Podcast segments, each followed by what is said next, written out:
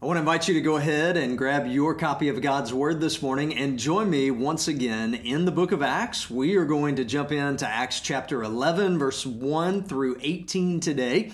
And we're going to continue on in our series called Church on the Move. The message is entitled Cheering for the Same Team.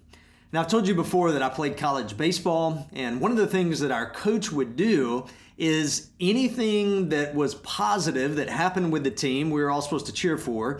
But anything that was negative, like if a player got in trouble for class or something like that, that affected every single one of us. And here's the reason that I hated that. We had a bunch of knuckleheads that liked to get in trouble in their off time. And so they would do something dumb and it would get back to the coach, and we'd get a phone call the night about 10 o'clock, and the coach would say, I'll see you in the morning at 6 a.m. in the gym. And what that meant was we were going to be punished for those knuckleheads who did something dumb. But his comment to us all the time was, you have to recognize that we are all on the same team. So what happens for one of us happens for all of us. Now, I didn't like it at the time, but you know, that was a great lesson for me to learn in that season of my life. And it reminds me, as we're going to see in the text this morning, that for us as believers, for us as the church, local here at North River, but global as we think about the global church, we are all on the same team.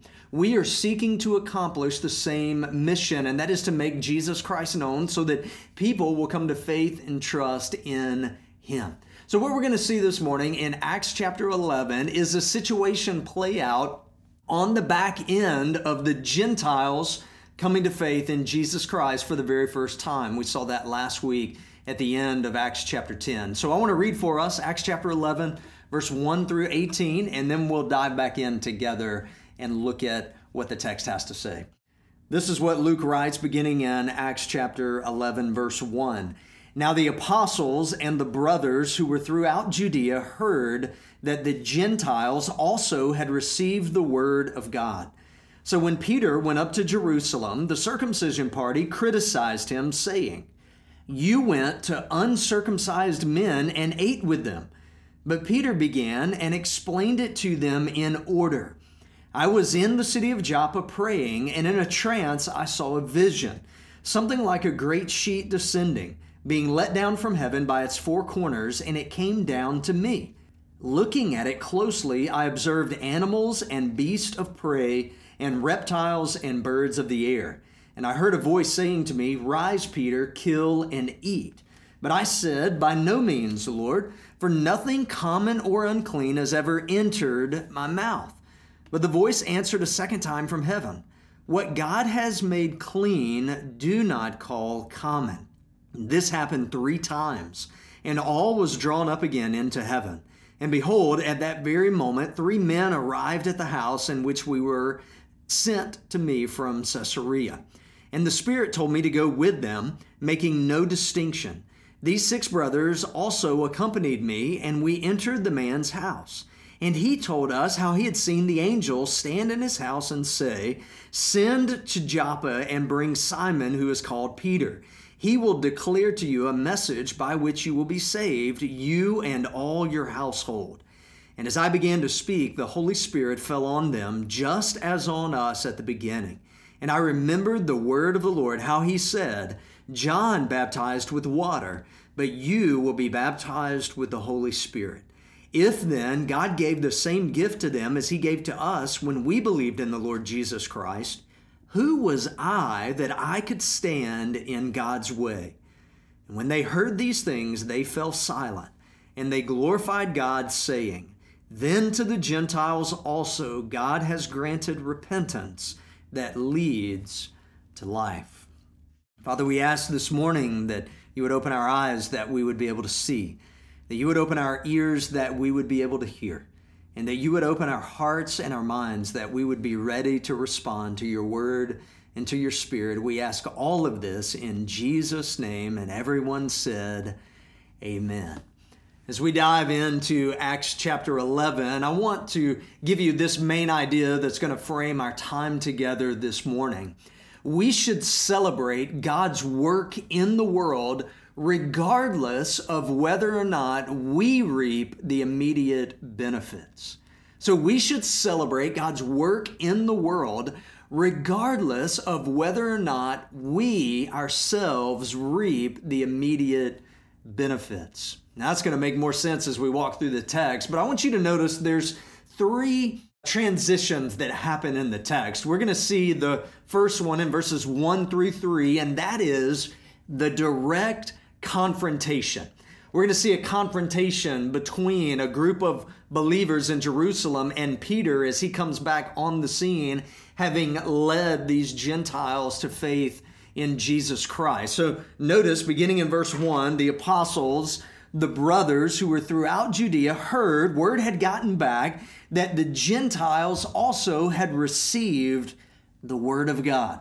So these Jewish believers who had trusted in Jesus Christ as their Savior, they were located in the capital city of Jerusalem.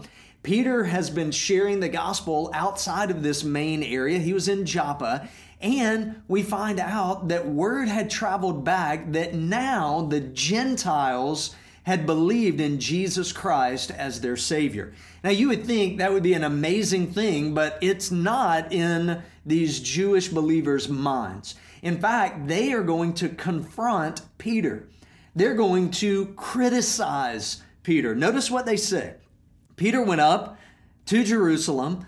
The circumcision party, that is, the group of Jewish believers who were still very much tied into following the law of God. Now, I want you to notice that as we talk about that, it's not that the law of God was unimportant, and it's not for us that the law of God is unimportant. But if you remember, Jesus said during his ministry, he came to fulfill the law. So our salvation is not based on our ability to keep the law of God. In fact, we know that there's no way possible for us to keep the law of God perfectly. That's why we need Jesus altogether. So Jesus is able on our behalf to keep the law of God perfectly, and that's why he is our Savior, the great substitute for us, the one who laid his life down for us. However, in the early church, they were still battling with some of the tie to the Old Testament and thinking that maybe they needed to continue to fulfill the law for God's approval. And that's what's going on here. So, this circumcision party is in that camp and they criticize Peter. Here's what they say You went to uncircumcised men and ate with them. So that's the accusation that they lob. That's the confrontation that they are ready to have. That's the criticism that they are bringing to Peter. Isn't it fascinating that they're not enthralled by the fact that Gentiles came to faith in Jesus Christ? They say to Peter, How could you go and sit down with these uncircumcised men and eat with them? How could you not take seriously the law of God, not take seriously what God had prescribed in the Old Testament, and actually interact with these Gentiles? In fact, for the Jews, they didn't think that the Gentiles were worthy of even sitting at the same table as them. You know, it's disappointing because when you look at God's plan and God's purposes all the way back from Genesis all the way to where we find ourselves in Acts chapter 11, what you see is that God does choose the Jewish people as his chosen people to carry the message of the gospel, to carry a relationship and a covenant relationship with Him. But if you notice, at every turn, God says that His plan of choosing the Jewish people is that they would be a blessing to the nations around them, the Gentile nations. But for many of them, they got a little bit puffed up. They thought they were the big deal. They were what was important, that God favored them above everybody else, and no one else could measure up to that. And so those lingering effects are continuing on even into the early church here as we see this confrontation happen in the first part of Acts chapter 11. Now, I want you to notice the word that's used to describe what they did. The Bible says that they criticized Peter. They had a critical spirit as they confronted Peter about this issue, about the fact that he must no longer have regard for the law, that he must no longer care about God's law and the fact that they should separate themselves as Jewish believers from the Gentiles who were unclean, who were not up to their standards. They were critical of the actions that Peter had taken. But this direct confrontation is followed by a vibrant clarification. So, what Peter is going to do is clarify exactly what happens. And it reads almost word for word with the exact story that plays out in Acts chapter 10. So in verses 4 through verse 17, Peter is going to clarify. Peter is going to tell the story of exactly what happened. He's going to let them in and pull the curtain back and say, here's what I was doing, and here's what God was doing, and here's ultimately what happened through what God did in the Gentiles' lives. And so he unpacks for them this vision that he saw the sheet coming down, the animals that were there. He is unpacking for them what God said to him that he is no longer able to call something dirty or unclean that God calls clean, specifically pointing to the Gentiles. No longer were they unclean, but they, by faith in Jesus Christ, could be made clean again, just like these Jewish believers. And so Peter vibrantly clarifies what's going on. And what you see in his description, I think, is just a level of excitement. There's a buzz to what Peter is describing here. I can hear it, I can see it, I can envision it as the criticizers come at him and say, I can't believe you did this. He says, Oh, wait, wait, wait, wait. Let me tell you how awesome God is. Let me tell you what God did. Let me tell you how He showed up in an incredible, amazing, unprecedented way in the lives of the Gentiles. And that's exactly what Peter does in verses 4 through verse 17. And he closes out at the end there of verse 17 and he makes this statement Who was I that I could stand in God's way? So he says, Listen, guys, you want to bring criticism to me. You want to hold up and say that these people are unclean, but God's doing something that shatters our paradigm. We talked about that a little bit last week. And Peter says, How can I stand in God's way as God is at work? And that's what Peter says to them. I want you to notice their response. We go from that direct confrontation in verses 1 through 3 to the vibrant clarification by Peter in 4 through 17. But I want you to notice the joyous celebration that happens in verse 18.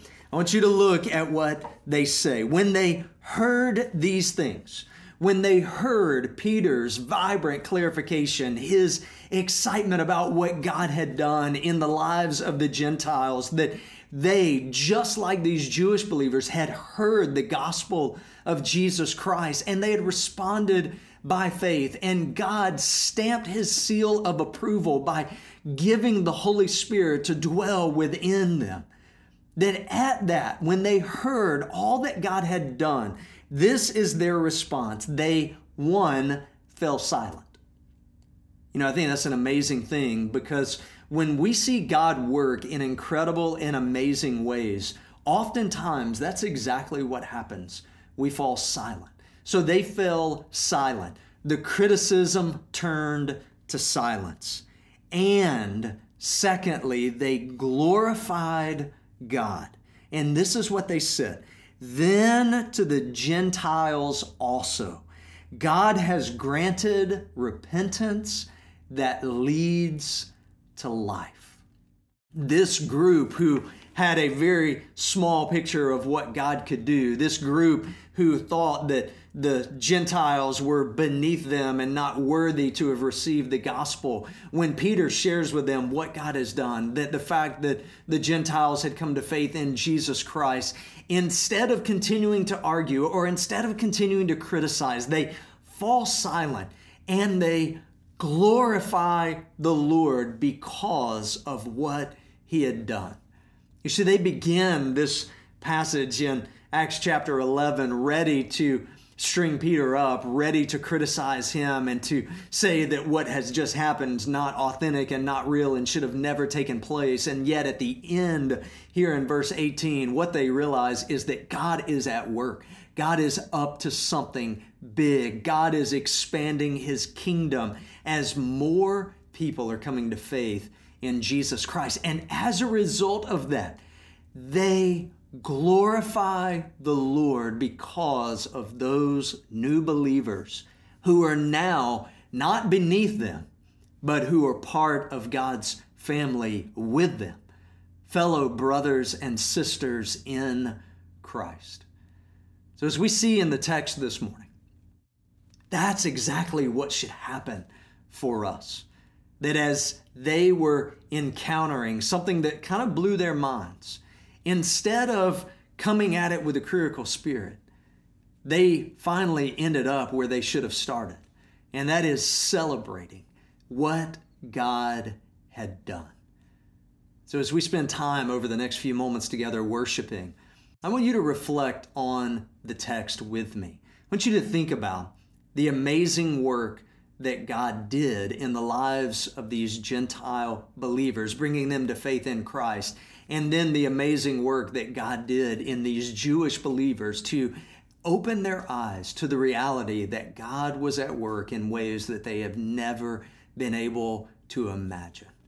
Let's worship together and then we'll gather back and think about some application from this text.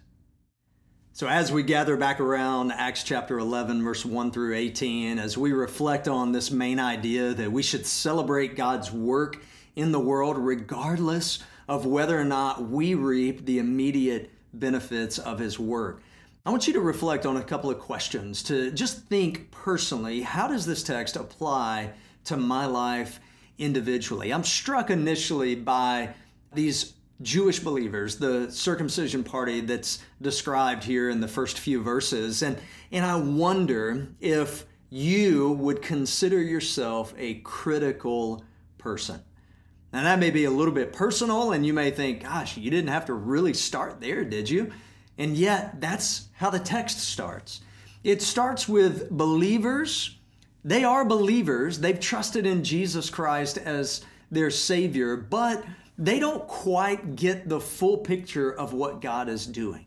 And as a result of that, they are critical. They have a critical spirit. In fact, for them, you could kind of sum it up this way judgment first, no grace coming. And yet, the truth for us is that grace should be our first response as we think through a situation. Not judgment, not being discouraging towards someone, but looking at the situation and seeking first to respond with grace. And that's not what they do here. In fact, they come to Peter and they are incredibly critical. They criticize him, the text says. They accuse him of certain things, of not taking the law of God very seriously, of not recognizing that what he had done was actually wrong. And so that's who they are. And I wonder for us at times, is that us? Could we find ourselves in that position? Could we find ourselves as believers who've been transformed by the grace of God still with a critical spirit? Still being judgmental more than we are exercising grace? Still seeking to want other people to understand us, but not really worried about trying to understand them? You know, I think about this group of believers here, and there's a lot of similarities between them and the legalist or Pharisees that Jesus encounters. And Jesus says, Listen, you portray as if you've got everything figured out, as if you are clean on the outside, but I know your heart, and I know what's going on in your heart is dirty and nasty and dead. He calls them whitewashed tombs, where it's clean on the outside, but it's death on the inside. And you know, believers, sometimes for us, that's exactly how we are when we are critical instead of responding in grace, instead of responding and seeking to understand someone instead of just being understood or trying to make our point, instead of that, we're just critical. We're critical with our kids. We're critical with our spouse. We're critical with our friends. We're critical about church. We're critical about all kinds of things. And the reality is, when we are critical, the issue nine times out of 10 is not with the other person or that situation. Nine times out of 10, the issue is in our heart. For these believers, the issue was in their heart. They had a critical spirit and it was a problem. In fact, I think about it like this they had kind of boxed God in and thought this is the way God should operate, similar to what Peter did in last week's text. And yet, God is at work in an incredible way, and they're so hard hearted and there's so much pride for them as a nation, as Jewish believers, that they think no one else could rise up to their standard. And they are critical about the situation. I wonder for you, would you describe yourself as a critical person? And if so, would you dig down deep inside and ask the question, why? Why, as a believer, why after experiencing God's grace, why after being transformed, why is that not seeping down and transforming my heart to draw me out of being a critical person? You see, there's plenty of critical people in the world, but for us as believers, why would we be the critical people? Why would we not be, as we talked about several weeks ago, like the encourager Barnabas? Why would we not respond in that way? And yet, I think it's good for us to see and to encounter believers responding like this, to recognize that maybe it's a window into our own souls at times. Maybe we need to pause in this moment and ask forgiveness for the critical nature that we have. Maybe we've been criticizing our family members or our kids. Maybe the Lord needs to do a work in us to bring that out of us, to root that out of our hearts. And so that's one of the things that I want you to just think about as we look at the text and seek to apply and ask those questions of yourself. But here's another one Are you quick to vibrantly share what God has done? I love the fact that that's what Peter does. That Peter, being criticized, Peter being lodged accusations against him, responds vibrantly about what God has done. Now, I don't know if you've ever been criticized before. I've been criticized before, and I want you to know that typically when I am criticized, my first response is to seek to make the other person realize you're wrong and you're an idiot. I don't know if that's you, that's me. But here's the thing that Peter does Peter doesn't even allow this really to affect him. Peter simply shares what God has done. Peter simply says, Guys, I got to tell you the story. You need to hear what God has done. You need to hear what I saw. You need to hear what I experienced. You need to hear that God's grace has been extended to the Gentiles. You need to hear that the Holy Spirit has come to indwell them just like He came to indwell us on the day of Pentecost in Acts chapter 2. You need to know what God has done. I'm convinced today this world needs to hear what God has done. And who better to share what He's done than Christians who have experienced what He's done in their own lives? And so I want to just ask you that question Are you quick to vibrantly share what God has done? Or are you quick to criticize? Are you quick to share with others what God has done in your life? Or do you kind of shy away from that? You think about this season in which we find ourselves in. There's a lot of criticizing that's going on. There's a lot of issues that are going on. There's a lot of negativity that is being experienced right now. But for us as believers, God has called us to vibrantly share what He has done and is doing during this season. And I believe what He's going to do in the future. So, church, I want to encourage you take this opportunity to share vibrantly what God has done, to share what God has done in your own lives. I've heard reports from a number of you of the exciting things that you've seen God do in your own family. Many of you have shared with me or through Facebook or social media and some platform that there are moments that you've experienced with your kids that outside of this situation you would have never experienced before. But you've been able to press pause and to invest in your kids' lives in this way. Many of you have experienced God's hand of blessing, of being able to see and experience His provision during this season. And I want to encourage you joyously declare what God has done, joyously celebrate what God has done. Let everyone know what He is doing and has done in your life. Let's fill social media feeds not with criticism, not with issues, not with problems. Let's fill it with what God has done and what God is going to do and what God desires to do in other people's lives. I don't know if you've noticed this as we've walked through the book of Acts, but that's how the church grew. Simply proclaiming and celebrating and being joyful about God's work in the world. That is what a church on the move looks like. It is believers who have been transformed by the gospel of Jesus Christ being excited about God's work in their lives and God's work in the world around them. And so I'm convinced this is a great time for us as there is so much negativity and issues and problems out there to celebrate what God has done. So I want to challenge you, issue this challenge to take an opportunity this week, whether in a conversation or whether social media posts or whatever platform you want to use, and just share one thing. Doesn't have to be big, it can be a small thing, but share one thing that God has done in your life during this season and celebrate that and be joyful about that. Be vibrant about what He's doing. Not only this, here's another question Are you willing to celebrate what God is doing, even if you're not the one who gets the results or the benefit? You know, this is something for me as a pastor that I've often thought about. What if God shows up in an amazing, incredible way in the life of our community, but it doesn't happen at North River Church? What if it happens at another church? Michael, are you going to be satisfied? Are you going to be content with God blessing another church? Or are you going to sit back, fold your arms, and be upset that it didn't happen at North River?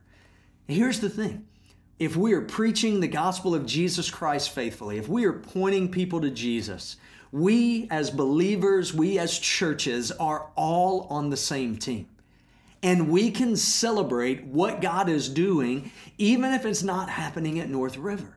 Now, we've got a ton to celebrate at North River about what God is doing.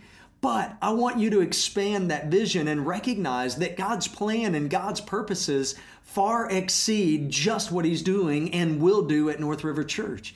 It extends to other faithful, gospel proclaiming churches in our community and churches around the world. Listen to this it expands to your coworker who you look at and you think, I would rather be blessed than them be blessed. And instead of celebrating what God has done in their lives, maybe a promotion or maybe a raise, you think, mm, I'm not going to do that. I'm not going to celebrate that because you are primarily focused on yourself. You think, well, I'm better than them. I should get that instead of them. And it's interesting, isn't that exactly what happened at the first part of Acts chapter 11. Those believers who had Jewish ancestry thought they were better than the Gentiles. They thought God should bless them and not anyone else. And yet, by the end, they realized really quickly that God's work is much bigger than them individually or their nation collectively. That God's work expands beyond just them, but it encompasses the world.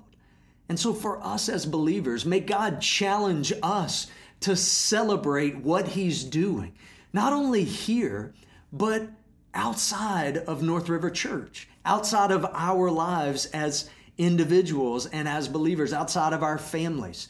I want you and I want me to be someone who is willing to celebrate God's work wherever it happens. And I'm convinced God is at work and we simply need to open our eyes and see that happening. And if we will celebrate that, if we will rejoice in that, if we will take heart and be encouraged that our God is at work, it will encourage us and challenge us to continue to fulfill the mission that He has called us to fulfill.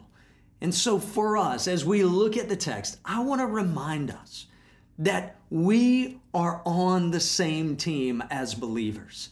That God's not called us to be critical, but that God has called us to joyously celebrate what He's doing, to vibrantly share in this community, in our circles of influence, what He's doing and how He is at work, both in our lives and around the world. And so I want to encourage you don't be the believers that we see in the first part of Acts chapter 11. Ones who are criticizing, ones who are critical. Let's find ourselves in verse 18 of Acts chapter 11. Ones who are silent and glorifying the Lord because of what he is doing. Let's pray together. Father, we thank you for our time. We thank you for your word. And Father, I ask that you would use the believers at North River Church not to be criticizers, not to be critical people in this world, but that you would use us to joyously celebrate what you're doing, to vibrantly proclaim how you are at work both in our lives and around the world. God, may we celebrate as you work, not just in our lives, but in other people's lives. May we celebrate not just when you work in our church, but in other faithful gospel proclaiming churches in this community and around the world. May we take heart as we look at Acts chapter 11 and find ourselves, not in the first part, but God, find ourselves in verse 18, where we are silent before you as you work, where we are in awe of your majesty and your plan unfolding and we are celebrating and proclaiming how great our God is and how he is deserving of worship. We ask that all in Jesus' name. Amen. I want you to continue to worship with us as you reflect on this application from Acts chapter 11.